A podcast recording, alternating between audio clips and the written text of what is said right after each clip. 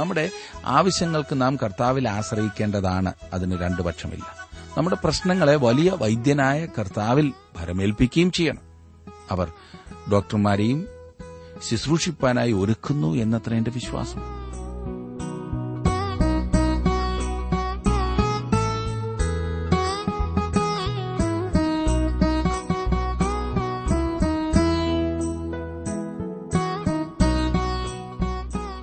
Trans World radio ഇന്ത്യയുടെ ജീവസന്ദേശ വചന പഠന പരിപാടിയിലേക്ക് സ്വാഗതം.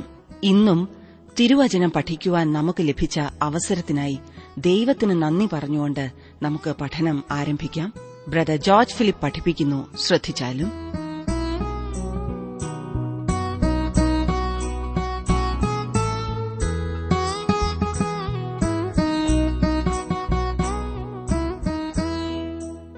നമ്മുടെ സമയത്തിൽ അധിക പങ്ക് നാം എന്തിനായിട്ടാണ് ഉപയോഗിക്കാറുള്ളത്? എല്ലാവർക്കും ഉള്ളതുപോലെ താങ്കളുടെ ഒരു ദിവസത്തിനും ഇരുപത്തിനാല് മണിക്കൂറുകൾ മാത്രമേ ഉള്ളൂ. എനിക്ക് തോന്നുന്നു നമ്മിൽ ബഹുഭൂരിപക്ഷവും പ്രതിരോധത്തിനു വേണ്ടിയാണ് സമയം കളയാറുള്ളത്. അങ്ങനല്ലേ? ഞാൻ പറഞ്ഞതാണ് ശരി, ഞാൻ ഓടുന്നതും നടക്കുന്നതും കിടക്കുന്നതുമൊക്കെയാണ് ശരി, ഞാനാണ് ശരി, നീ തെറ്റാണ്. ഒന്ന് ചിന്തിക്കൂ, സ്വയം ശരിയെന്ന് സ്ഥാപിക്കുവാനല്ലേ നമ്മുടെ സമയം കൂടുതൽ കളയുന്നത്? ഒരാൾ എന്നെ തെറ്റിദ്ധരിച്ചെന്നാൽ അയാളുടെ അടുത്ത് ഞാൻ ശരിയെന്ന് സ്ഥാപിക്കുവാൻ എത്രമാത്രം സമയം കളയാറുണ്ട്. അയാളോട് നേരിട്ട് സംസാരിക്കുവാൻ സാധിക്കാത്ത പക്ഷം എത്രയെത്ര പേരുടെ അടുത്ത് പോയി നാം ശരി സ്ഥാപിക്കും. ചിന്തിക്കൂ, അതുകൊണ്ട് ഞാൻ ശരിയാകുമോ? ഒരു വീട്ടിൽ അമ്മായിയമ്മയും മരുമകളും തമ്മിൽ എന്നും വഴക്കാണ്. രണ്ടുപേരും അന്യോന്യം ശ്രദ്ധിക്കില്ല എന്നതാണ് പ്രധാന പ്രശ്നം. ആളിനെ ഇഷ്ടപ്പെട്ടില്ലെങ്കിൽ തൊടുന്നതും എടുക്കുന്നതും ഒന്നും ഇഷ്ടമാകുകയില്ലല്ലോ. അതുകൊണ്ട് ഈ പ്രിയപ്പെട്ടവർ രണ്ടുപേരുടെയും സമയത്തിന്റെ പകുതി തമ്മിത്തല്ലും ബാക്കി പകുതി ഞാനാണ് ശരിയെന്ന് സ്ഥാപിക്കുവാൻ അടുത്ത വീടുകളിൽ പോയിരുന്ന് സംസാരിക്കുകയുമാണ്. അഥവാ എന്തെങ്കിലും ജോലി വീട്ടിൽ ചെയ്യുകയാണെങ്കിൽ മറ്റേയാളിനെ കുറ്റം പറയേണ്ട വിധം ചിന്തിച്ചുകൊണ്ടായിരിക്കും ജോലി ചെയ്യുന്നത്. രണ്ടുപേരും സ്വയം ശരിയെന്ന് സ്ഥാപിക്കുവാൻ കിണഞ്ഞു പരിശ്രമിക്കുന്നു. വഴക്ക് കൂടിക്കൂടി വരുന്നു. ഈ ശ്രമം എല്ലാ രംഗങ്ങളിലും കാണുന്നു. ഫലമോ നല്ല ഒരു ആയുസ് പാഴാക്കി കളയുന്നു.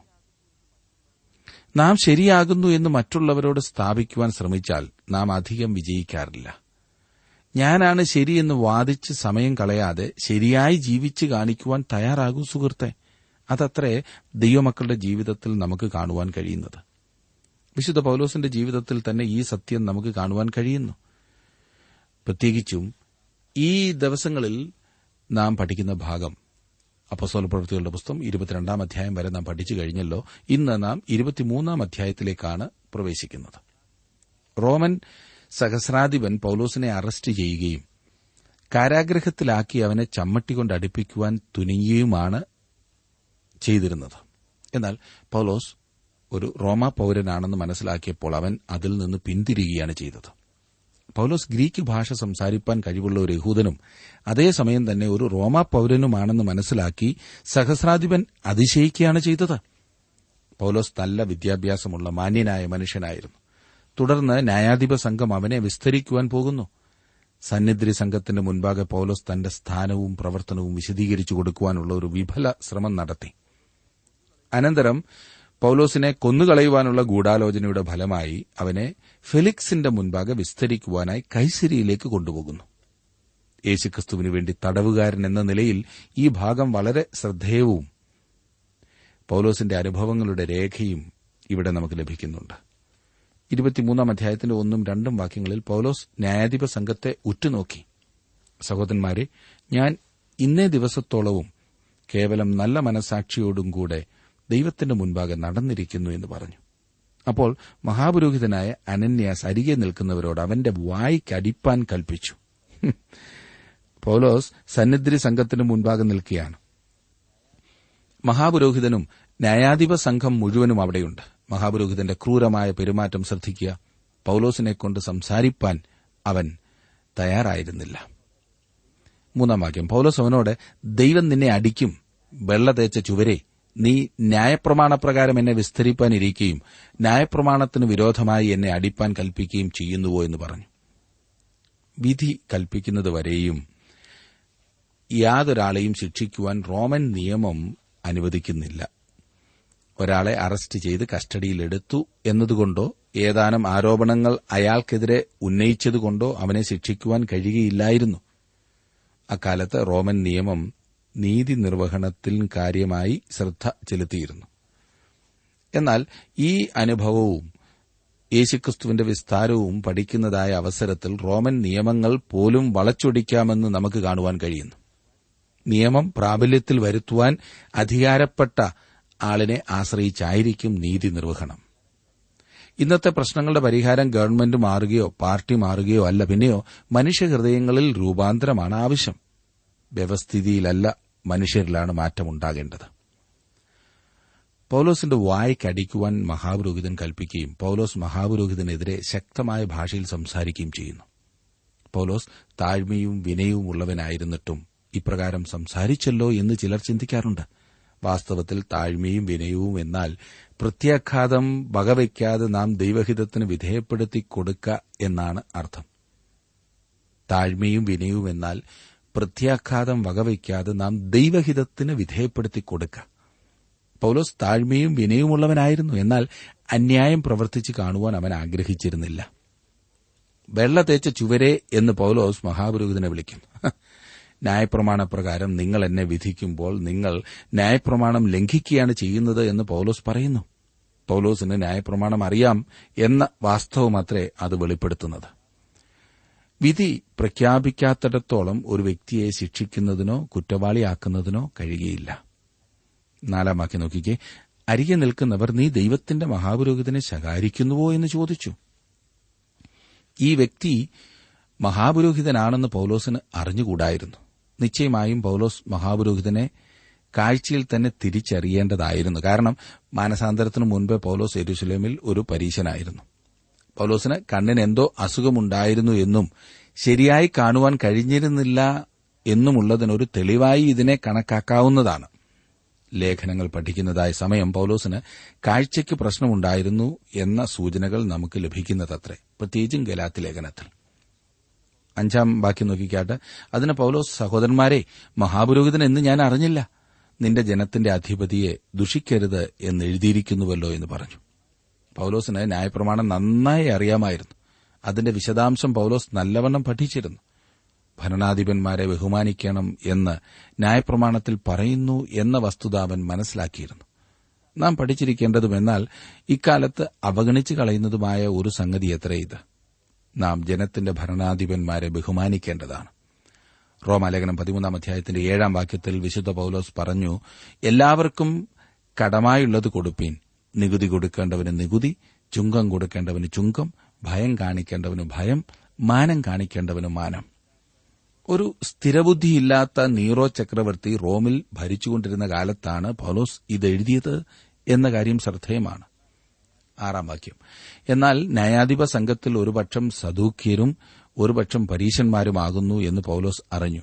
സഹോദരന്മാരെ, ഞാനൊരു പരീശനും പരീശന്മാരുടെ മകനുമാകുന്നു. മരിച്ചവരുടെ പ്രത്യാശയെയും പുനരുദ്ധാനത്തെയും കുറിച്ച് ഞാൻ വിസ്താരത്തിലായിരിക്കുന്നു എന്ന് വിളിച്ചു പറഞ്ഞു. പൌലോസിന്റെ പശ്ചാത്തലത്തെക്കുറിച്ച് കൂടുതലായി വിവരങ്ങൾ നമുക്ക് ലഭിക്കുന്നു. പൌലോസിന്റെ പിതാവും ഒരു പരീശനായിരുന്നു. അദ്ദേഹം സ്വാധീനമുള്ളവനും ധനവാനുമായിരുന്ന ഇരിക്കാനിടയുണ്ട്. തന്റെ പ്രതിവാദത്തിന് ഉപോത്ബലകമായി പൌലോസ് രണ്ട് ഗ്രൂപ്പുകൾ തമ്മിലുണ്ടായിരുന്ന അഭിപ്രായ ഭിന്നത ഉപയോഗിക്കുന്നതായി ഇവിടെ കാണും. യേശുക്രിസ്തുവിന്റെ ഉയർത്തെഴുന്നേൽപ്പിലല്ല ഇവിടുത്തെ പ്രശ്നം. പരീശന്മാർ മരിച്ചവരുടെ ഉയർത്തെഴുന്നേൽപ്പിൽ വിശ്വസിക്കുകയും പ്രത്യാശിക്കുകയും ചെയ്തിരുന്നു. എന്നാൽ സദൂക്യരാകട്ടെ, അവർക്ക് ഈ വക കാര്യങ്ങളിൽ വിശ്വാസമില്ലായിരുന്നു. അതിനാൽ ഈ വിസ്താരം പൌലോസ് ഉപദേശപരമായ കാര്യങ്ങളിലേക്ക് തിരിച്ചുവിടുന്നു. ഏഴ് മുതൽ ഒൻപത് വരെയുള്ള വാക്യങ്ങളിൽ നാം കാണുന്നു, അവൻ ഇത് പറഞ്ഞപ്പോൾ പരീശന്മാരും സദൂക്യരും തമ്മിലിടഞ്ഞു, സംഘം ഛിദ്രിച്ചു. പുനരുദ്ധാനമില്ല, ദൂതനും ആത്മാവുമില്ല എന്ന് സദൂക്യർ പറയുന്നു. പരീശന്മാരോ രണ്ടുമുണ്ടെന്ന് പ്രമാണിക്കുന്നു. അങ്ങനെ വലിയൊരു നിലവിളിയുണ്ടായി. പരീശപക്ഷത്തിലെ ശാസ്ത്രിമാരിൽ ചിലർ എഴുന്നേറ്റ് വാദിച്ചു, ഈ മനുഷ്യനിൽ ഞങ്ങൾ ഒരു കുറ്റവും കാണുന്നില്ല, ഒരാത്മാവോ ഒരു ദൂതനോ അവനോട് സംസാരിച്ചു എന്ന് വന്നേക്കാം എന്ന് പറഞ്ഞു. നോക്കണേ, ഈ അവസരത്തിൽ പരീശന്മാർ പൌലോസിന്റെ ഭാഗത്ത് ചേർന്നു. പൌലോസ് ഒരു പരീശനാണെന്ന് മനസ്സിലാക്കിയപ്പോൾ അവർ അവന്റെ ചുറ്റിലും കൂടി അവനെ സംരക്ഷണ ചെയ്യുവാൻ തുടങ്ങി. പത്താം വാക്യം, അങ്ങനെ വലിയ ഇടച്ചിൽ ആയതുകൊണ്ട് അവർ പൌലോസിനെ ചീന്തിക്കളയുമെന്ന് സഹസ്രാധിപൻ പേടിച്ചു. പടയാളികൾ ഇറങ്ങി വന്ന് അവനെ അവരുടെ നടുവിൽ നിന്ന് പിടിച്ചെടുത്ത് കോട്ടയിൽ കൊണ്ടുപോകുവാൻ കൽപ്പിച്ചു. ഏറ്റവും വലിയ ബഹളം നടന്നു എന്ന് നമുക്കിവിടെ കാണുവാൻ കഴിയുന്നു. പൌലോസിന്റെ ജീവൻ വീണ്ടും അപകടത്തിലാണെന്ന് മനസ്സിലാക്കിയ സഹസ്രാധിപൻ ഇവിടെ ഇടപെടുന്നു. എന്നിട്ട് അവനെ ന്യായാധിപ സംഘത്തിൽ നിന്ന് വിടുവിച്ചു കൊണ്ടുപോകുന്നു. അപ്പോഴും പൌലോസിനെതിരെയുള്ള യഥാർത്ഥമായ കുറ്റം എന്താണെന്ന് സഹസ്രാധിപന് അറിഞ്ഞുകൂടായിരുന്നു. കർത്താവ് പൌലോസിന് പ്രത്യക്ഷനാവുന്നതാണ് നാം തുടർന്ന് കാണുന്നത്. പതിനൊന്നാം വാക്യം, രാത്രിയിൽ കർത്താവ് അവന്റെ അടുക്കൽ നിന്നു, ധൈര്യമായിരിക്ക, നീ എന്നെക്കുറിച്ച് യെരുശലേമിൽ സാക്ഷീകരിച്ചതുപോലെ റോമയിലും സാക്ഷീകരിക്കേണ്ടതാകുന്നു എന്നരുളി ചെയ്തു. പൌലോസ് യെരുശലേമിലേക്ക് പോയത് ദൈവഹിതപ്രകാരമായിരുന്നു എന്ന് ഈ വാക്യം വീണ്ടും ചൂണ്ടിക്കാണിക്കുന്നു. യെരുശലേമിലേക്ക് പോകുന്ന പക്ഷം അവന് ബന്ധനങ്ങളും പ്രയാസങ്ങളുമാണ് അവിടെ ഉണ്ടാകുവാൻ പോകുന്നത് എന്ന് ദൈവത്തിന്റെ പരിശുദ്ധാത്മാവ് മുന്നറിയിപ്പ് നൽകിയിരുന്നു. ഇത്രയൊക്കെ ആയിട്ടും പൌലോസ് യെരുശലേമിലേക്ക് പോകുകയും കർത്താവായ യേശുക്രിസ്തു തന്നെ ദൈവമാകുന്നു എന്ന പട്ടണത്തിൽ സാക്ഷിക്കുകയും ചെയ്തു. ഇപ്പോൾ ദൈവം അവനോട് പറയുന്നത്, യെരുശലേമിൽ പൌലോസ് കർത്താവിനെ സാക്ഷിച്ചതുപോലെ റോമിലും സാക്ഷിപ്പാൻ ഇടയാകും എന്നാണ്. അതാണ് ദൈവത്തിന്റെ പ്രവർത്തന രീതി. യെരുശലേമിൽ ഇപ്രകാരം സാക്ഷിക്കുവാൻ പൌലോസിന് മുമ്പ് അവസരം ലഭിച്ചിരുന്നില്ല. റോമിലും സാക്ഷ്യം വഹിക്കുവാനുള്ള അവസരം ദൈവം പൌലോസിന് കൊടുക്കുവാൻ പോകുകയാണ്. റോമയിലും പൌലോസ് പോകണമെന്നുള്ളത് അവനെ സംബന്ധിച്ച ദൈവോദ്ദേശമായിരുന്നു. കർത്താവ് പൌലോസിനെ കുറ്റപ്പെടുത്തുന്നില്ല എന്ന കാര്യം പ്രത്യേകം ശ്രദ്ധിക്കേണ്ടതാണ്. പൌലോസേ, നീ യെരുശലേമിലേക്ക് പോകരുത് എന്ന് ഞാൻ നിന്നോട് പറഞ്ഞതാണ്. അവിടെ നിനക്ക് പ്രശ്നങ്ങൾ ഉണ്ടാകും എന്ന് ഞാൻ മുമ്പുകൂട്ടി പറഞ്ഞതല്ലേ. കർത്താവ് അങ്ങനെയല്ല അവനോട് പറയുന്നത്. അതിനു പകരം കർത്താവ് അവനെ പ്രോത്സാഹിപ്പിക്കുകയാണ് ചെയ്തത്. പൌലോസിനെ റോമിലേക്ക് കൊണ്ടുപോകുവാൻ ഈ മുഖാന്തരം ദൈവം ഉപയോഗിക്കുകയാണ് ചെയ്യുന്നത്. ദൈവത്തിന്റെ പദ്ധതി എത്ര കൃത്യമാണ്! പൌലോസിനെതിരായ ഗൂഢാലോചനയാണ് പന്ത്രണ്ട് മുതലുള്ള വാക്യങ്ങളിൽ നാം കാണുന്നത്.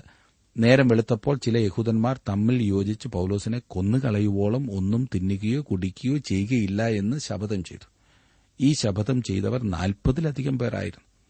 അവർ മഹാപുരോഹിതന്മാരുടെയും മൂപ്പന്മാരുടെയും അടുക്കൽ ചെന്നു, ഞങ്ങൾ പൌലോസിനെ കൊന്നുകളയുവോളം ഒന്നും ആസ്വദിക്കുകയില്ല എന്നൊരു കഠിന ശപഥം ചെയ്തിരിക്കുന്നു. ആകയാൽ നിങ്ങൾ അവന്റെ കാര്യം അധികം സൂക്ഷ്മത്തോടെ പരിശോധിക്കണമെന്നുള്ള ഭാവത്തിൽ അവനെ നിങ്ങളുടെ അടുക്കൽ താഴെ കൊണ്ടുവരുവാൻ ന്യായാധിപ സംഘവുമായി സഹസ്രാധിപനോട് അപേക്ഷിപ്പീൻ. എന്നാൽ അവൻ സമീപിക്കും മുമ്പേ ഞങ്ങൾ അവനെ ഒടുക്കിക്കളവാൻ ഒരുങ്ങിയിരിക്കുന്നു എന്ന് പറഞ്ഞു. പൌലോസിനെ കൊല്ലുവാനുള്ള ഗൂഢാലോചനയായിരുന്നു അത്. എന്നാൽ ദൈവത്തിന് പൌലോസിനെക്കുറിച്ച് വേറെ പദ്ധതി ഉണ്ട് എന്നത് കർത്താവ് തന്നെ വ്യക്തമാക്കി കൊടുത്തതിന് നന്നായി. അവൻ റോമിലേക്ക് പോകുകയാണ്. അതെ, പൌലോസിനെ റോമിലേക്ക് കൊണ്ടുപോകുവാൻ ദൈവം പദ്ധതി ക്രമീകരിച്ചു കഴിഞ്ഞു. പതിനാറ് മുതലുള്ള വാക്യങ്ങൾ, ഈ പതിയിരിപ്പിനെക്കുറിച്ച് പൌലോസിന്റെ പെങ്ങളുടെ മകൻ കേട്ടിട്ട് ചെന്ന് കോട്ടയിൽ കടന്ന് പൌലോസിനോട് അറിയിച്ചു. പൌലോസ് ശതാധിപന്മാരിൽ ഒരുത്തനെ വിളിച്ചു, ഈ യൗവനക്കാരന് സഹസ്രാധിപനോടൊരു കാര്യം അറിയിപ്പാനുള്ളതിനാൽ അവനെ അങ്ങോട്ട് കൊണ്ടുപോകണമെന്ന് പറഞ്ഞു. അവൻ അവനെ കൂട്ടി സഹസ്രാധിപന്റെ അടുക്കൽ കൊണ്ടുചെന്നു. തടവുകാരനായ പൌലോസ് എന്നെ വിളിച്ച്, നിന്നോടൊരു കാര്യം പറവാനുള്ള ഈ യൗവനക്കാരനെ നിന്റെ അടുക്കൽ കൊണ്ടുവരുവാൻ എന്നോട് അപേക്ഷിച്ചു എന്ന് പറഞ്ഞു. റോമാ പൌരൻ എന്ന നിലയിൽ പൌലോസ് തനിക്കുണ്ടായിരുന്ന അവകാശങ്ങൾ ഉപയോഗിക്കുകയാണ് ഇവിടെ ചെയ്യുന്നത്. പൌലോസിന്റെ കുടുംബത്തെക്കുറിച്ചും കൂടുതൽ വിവരം ഇവിടെ നമുക്ക് ലഭിക്കുന്നു. പൌലോസിന് ഒരു സഹോദരി ഉണ്ടായിരുന്നു എന്നും അവളുടെ കുടുംബം യെരുശലേമിൽ പാർത്തിരുന്നു എന്നും ഇവിടെ നിന്ന് മനസ്സിലാക്കുവാൻ കഴിയുന്നുണ്ട്. പത്തൊൻപത് മുതലുള്ള വാക്യങ്ങളിൽ നാം കാണുന്നത്, സഹസ്രാധിപൻ അവനെ കൈക്ക് പിടിച്ചു മാറ്റി നിർത്തി, എന്നോട് ബോധിപ്പിക്കാനുള്ളത് എന്ത് എന്ന് സ്വകാര്യമായി ചോദിച്ചു. അതിനവൻ, യഹൂദന്മാർ പൌലോസിനെക്കുറിച്ച് അധികം സൂക്ഷ്മത്തോടെ വിസ്താരം കഴിക്കണമെന്നുള്ള ഭാവത്തിൽ വന്ന് നാളെ അവനെ ന്യായാധിപ സംഘത്തിലേക്ക് കൊണ്ടുവരേണ്ടതിന് നിന്നോട് അപേക്ഷിപ്പാൻ ഒത്തുകൂടിയിരിക്കുന്നു. നീ അവരെ വിശ്വസിച്ചു പോകരുത്. അവരിൽ നാൽപ്പതിലധികം പേർ അവനെ ഒടുക്കിക്കളയുവോളം ഒന്നും തിന്നുകയോ കുടിക്കുകയോ ചെയ്യുകയില്ല എന്ന് ശപഥം ചെയ്ത് അവനായി പതിയിരിക്കുന്നു. നിന്റെ വാഗ്ദത്തം കിട്ടും എന്നാശിച്ച് അവർ ഇപ്പോൾ ഒരുങ്ങി നിൽക്കുന്നു എന്ന് പറഞ്ഞു. നീ ഇത് എന്നോട് അറിയിച്ചു എന്ന് ആരോടും മിണ്ടരുത് എന്ന് സഹസ്രാധിപൻ കൽപ്പിച്ചു. യൗവനക്കാരനെ പറഞ്ഞയച്ചു. ഈ വിധത്തിൽ പൌലോസിനെതിരായുള്ള ഗൂഢാലോചനയെക്കുറിച്ച് സഹസ്രാധിപന് മുന്നറിയിപ്പ് കൊടുത്തു. പൌലോസിന് ഈ അനന്തരവനോട് ഇപ്രകാരം പറയാമായിരുന്നു: ഈ വാർത്ത എന്നോട് അറിയിച്ചതിന് നന്ദി. എന്നാൽ ഞാൻ കർത്താവിൽ ആശ്രയിക്കുകയാണ്. നീ വീട്ടിലേക്ക് മടങ്ങിപ്പോയിക്കൊള്ളൂ. ഇക്കാലത്ത് വലിയ ഭക്തന്മാർ എന്ന് അഭിമാനിക്കുന്ന ചിലരെ നമുക്ക് കാണുവാൻ കഴിയും. രോഗം വരുമ്പോൾ ഡോക്ടറെ സമീപിക്കുന്നത് തെറ്റാണ്, കർത്താവിൽ ആശ്രയിക്കുകയാണ് വേണ്ടത് എന്നവർ പഠിപ്പിക്കുന്നു. നമ്മുടെ ആവശ്യങ്ങൾക്ക് നാം കർത്താവിൽ ആശ്രയിക്കേണ്ടതാണ്. അതിന് രണ്ടു പക്ഷമില്ല. നമ്മുടെ പ്രശ്നങ്ങളെ വലിയ വൈദ്യനായ കർത്താവിൽ ഭരമേൽപ്പിക്കുകയും ചെയ്യണം. അവർ ഡോക്ടർമാരെയും ശുശ്രൂഷിപ്പാനായി ഒരുക്കുന്നു എന്നത്ര എന്റെ വിശ്വാസം. പൌലോസ് തനിക്ക് ലഭിച്ചിരുന്ന റോമാ പൌരത്വത്തിന്റെ അവകാശങ്ങൾ പ്രയോജനപ്പെടുത്തുന്നതായി നാം ഇവിടെ വീണ്ടും കാണുന്നു. കർത്താവാണ് ഈ സാഹചര്യങ്ങൾ ഒരുക്കിത്തരുന്നത്. അവയെ നാം ഉപയോഗപ്പെടുത്തണമെന്ന് ദൈവം ആഗ്രഹിക്കുകയും ചെയ്യുന്നു. കർത്താവിൽ ആശ്രയിക്കുന്നില്ല എന്ന് അതിനർത്ഥമില്ല. നേരെ മറിച്ച് ഈ ഉപാധികളെ ഉപയോഗപ്പെടുത്തിക്കൊണ്ട് ദൈവത്തിന്റെ ഉദ്ദേശം നിവർത്തിക്കപ്പെടുവാൻ നാം ദൈവത്തിൽ ആശ്രയിക്കുകയായിരിക്കും ചെയ്യേണ്ടത്. പൌലോസിനെ കൈസരിയിലേക്ക് അയക്കുന്നതാണ് ഇനിയും കാണുന്നത്. സഹസ്രാധിപൻ തനിക്ക് ലഭിച്ച മുന്നറിയിപ്പ് അനുസരിച്ച് പ്രവർത്തിക്കുന്നതായി കാണുന്നു. ഇരുപത്തിമൂന്നാം വാക്യം: പിന്നെ അവൻ ശതാധിപന്മാരിൽ രണ്ടുപേരെ വരുത്തി. ഈ രാത്രിയിൽ മൂന്നാം മണി നേരത്ത് കൈസരയ്ക്ക് പോകുവാൻ ഇരുന്നൂറ് കാലാളെയും എഴുപത് കുതിരച്ചേവകരെയും ഇരുന്നൂറ് കുന്തക്കാരെയും ഒരുക്കുവീൻ. ഒരു ശതാധിപന്റെ കീഴിൽ നൂറ് പടയാളികളാണുള്ളത്. ഇരുപത്തിനാലാം വാക്യം: പൌലോസിനെ കയറ്റി ദേശാധിപതിയായ ഫെലിക്സിന്റെ അടുക്കൽ ക്ഷേമത്തോടെ എത്തിപ്പാൻ മൃഗവാഹനങ്ങളെയും സംഭരിപ്പീൻ എന്ന് കൽപ്പിച്ചു. കൈസരിയിലേക്കുള്ള വഴിയിൽ പൌലോസിന്റെ സംരക്ഷണത്തിനായി ഒരു വലിയ കൂട്ടം പടയാളികളെ നിയോഗിക്കുന്നു. ഇതാണോ കർത്താവിനെ ആശ്രയിക്കുക എന്ന് പറയുന്നത്? സഹസ്രാധിപനാണ് അതിന് കൽപ്പന കൊടുത്തത്. എങ്കിലും പൌലോസ് ഇതുപോലെയുള്ള സംരക്ഷണമാണ് ആവശ്യപ്പെട്ടത്.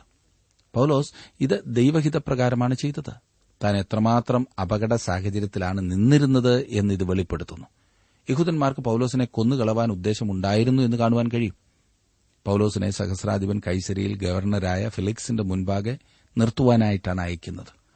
റോമൻ ഗവർണർമാരുടെ ആസ്ഥാനം കൈസരിയായിരുന്നു.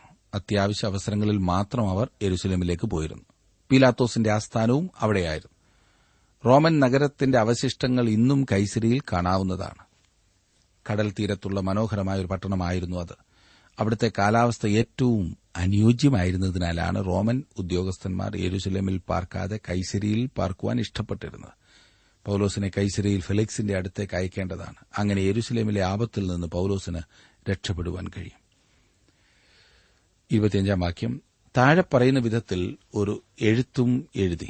താഴെ പറയുന്ന വിധത്തിൽ എന്ന് പറയുമ്പോൾ ലൂക്കോസിന് യഥാർത്ഥ എഴുത്ത് കൈവശമുണ്ടായിരുന്നിരിക്കാം, ഇല്ലേ? എന്നാൽ യഥാർത്ഥ എഴുത്ത് ലൂക്കോസിന് ലഭിച്ചില്ല. അതിലെ ഉള്ളടക്കം പറഞ്ഞു തരുന്നതായിട്ടും അർത്ഥമാക്കാവുന്നതാണ്. ഇരുപത്തിയാറാം വാക്യം: ക്ലൌദ്യോസ് ലൂസിയാസ് രാജശ്രീ ഫെലിക്സ് ദേശാധിപതിക്ക് വന്ദനം. ഔദ്യോഗിക രീതിയിലുള്ള അഭിസംബോധന ഇവിടെ നാം കാണുന്നു. അക്കാലത്ത് നാം ഇന്ന് ചെയ്യുന്നതുപോലെ അവർ കത്തുകളിൽ കയ്യൊപ്പ് രേഖപ്പെടുത്തുകയല്ല, അവർ തങ്ങളുടെ പേര് ആദ്യം ചേർക്കുകയാണ് ചെയ്തിരുന്നത്.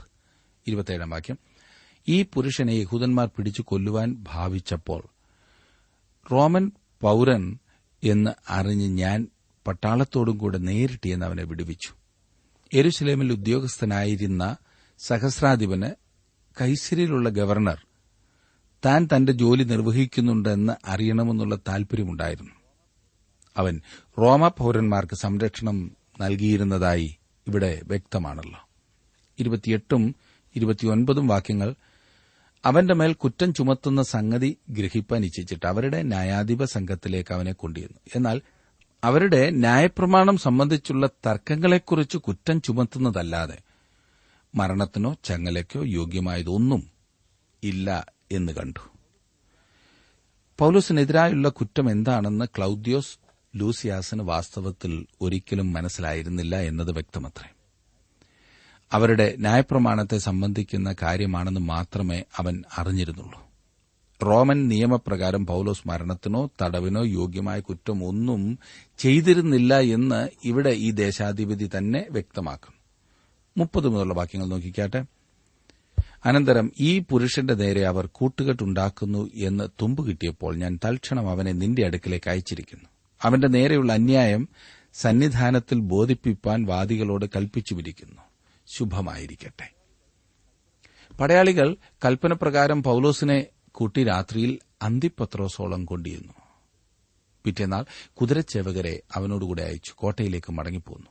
മറ്റവർ കൈസരിയിലെത്തി ദേശാധിപതിക്ക് എഴുത്തു കൊടുത്തു. പൌലോസിനെയും അവന്റെ മുമ്പിൽ നിർത്തി. അവൻ എഴുത്തു വായിച്ചിട്ട് ഏത് സംസ്ഥാനക്കാരനെന്ന് ചോദിച്ചു.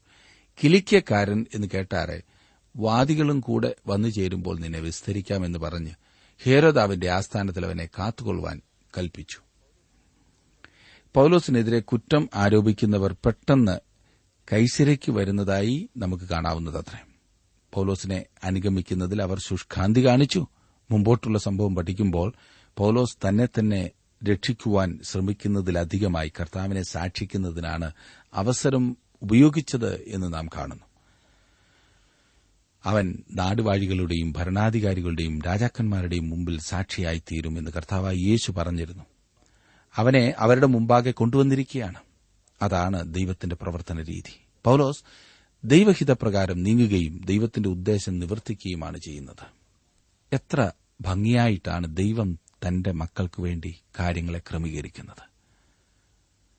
മുൻപിൽ ബുദ്ധിമുട്ടുകളും പ്രതിസന്ധികളും ഉണ്ട് എന്ന് വ്യക്തമായി അറിയാമായിരുന്നിട്ടും ദൈവഹിതത്തിൽ മുൻപോട്ട് നീങ്ങുന്നതാണ് നല്ലത് എന്ന് മനസ്സിലാക്കി മുന്നേറുന്ന ഒരു വ്യക്തിക്ക് ദൈവത്തിന്റെ വഴികൾ എപ്പോഴും ഉന്നതവും നമ്മുടെ നന്മയ്ക്കുമാണ്. എന്നെ ശ്രദ്ധിക്കുന്ന പ്രിയ സഹോദര പ്രിയ സഹോദരി, താങ്കളുടെ ജീവിതത്തിൽ എങ്ങോട്ടു പോകണമെന്നറിയാതെ പതറി നിൽക്കുകയാകുന്നുവെങ്കിൽ ദൈവത്തിൽ ആശ്രയിക്കൂ. ദൈവം താങ്കളെ ശരിയായ വഴിയിലൂടെ ലക്ഷ്യസ്ഥാനത്ത് കൊണ്ടെത്തിക്കും. ആ ലക്ഷ്യം എപ്പോഴും നമ്മുടെ നന്മയ്ക്കും മറ്റുള്ളവരുടെ അനുഗ്രഹത്തിനും മുഖാന്തരമാകും. പ്രാർത്ഥിക്കാം. കർത്താവേ, ഞങ്ങളുടെ ജീവിതത്തിൽ ഒരു രംഗത്തും പതറിപ്പോകുവാൻ അവിടുന്ന് ഞങ്ങളെ അനുവദിക്കരുതേ.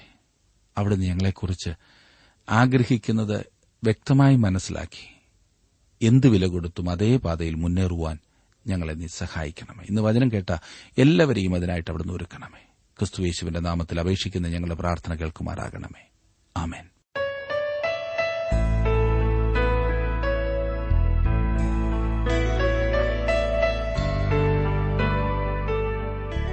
വിഷയവിഭജനം ആവശ്യമുള്ളവർ ഇന്ന് തന്നെ ഞങ്ങളുമായി ബന്ധപ്പെട്ടാലും. കൂടാതെ ഓഡിയോ സി ഡി തയ്യാറാകുന്നുണ്ട്.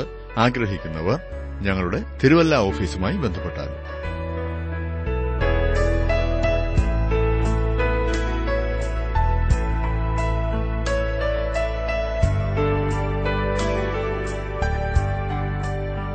ഇന്നത്തെ പഠനം താങ്കൾക്ക് എങ്ങനെയാണ് പ്രയോജനപ്പെട്ടത് എന്നറിവാൻ ഞങ്ങൾ വളരെ ആഗ്രഹിക്കുന്നു. ഇന്ന് തന്നെ ഒരു കത്തെഴുതുക. എഴുതുമ്പോൾ താങ്കളുടെ സംശയങ്ങളും അഭിപ്രായങ്ങളും പ്രത്യേക പ്രാർത്ഥനാ വിഷയങ്ങളും എഴുതുക. ശ്രോതാക്കളുടെ കത്തുകളാണ് ഞങ്ങൾക്ക് ശുശ്രൂഷയിൽ ഉത്സാഹം തരുന്നത്. ഞങ്ങളുടെ വിലാസം: Jeevasandesham, post box number three, Thiruvalla five, Kerala. വിലാസം ഒരിക്കൽ കൂടി: ജീവസന്ദേശം, പോസ്റ്റ് ബോക്സ് നമ്പർ മൂന്ന്, തിരുവല്ല അഞ്ച്, Keralam. Email I D Malayalam T T B at radio eight eight two dot com. ഞങ്ങളുമായി നേരിൽ സംസാരിക്കുവാൻ ആഗ്രഹിക്കുന്നവർ ഒൻപത് നാല് നാല് ഏഴ് ഏഴ് ആറ് ഏഴ് മൂന്ന് ഏഴ് എട്ട് nine four four seven seven six seven three seven eight എന്ന ഫോൺ നമ്പറിൽ ഉടനെ വിളിക്കുക. ഇന്റർനെറ്റിലും ഞങ്ങളുടെ പരിപാടി ലഭ്യമാണ്. Website radio eight eight two dot com.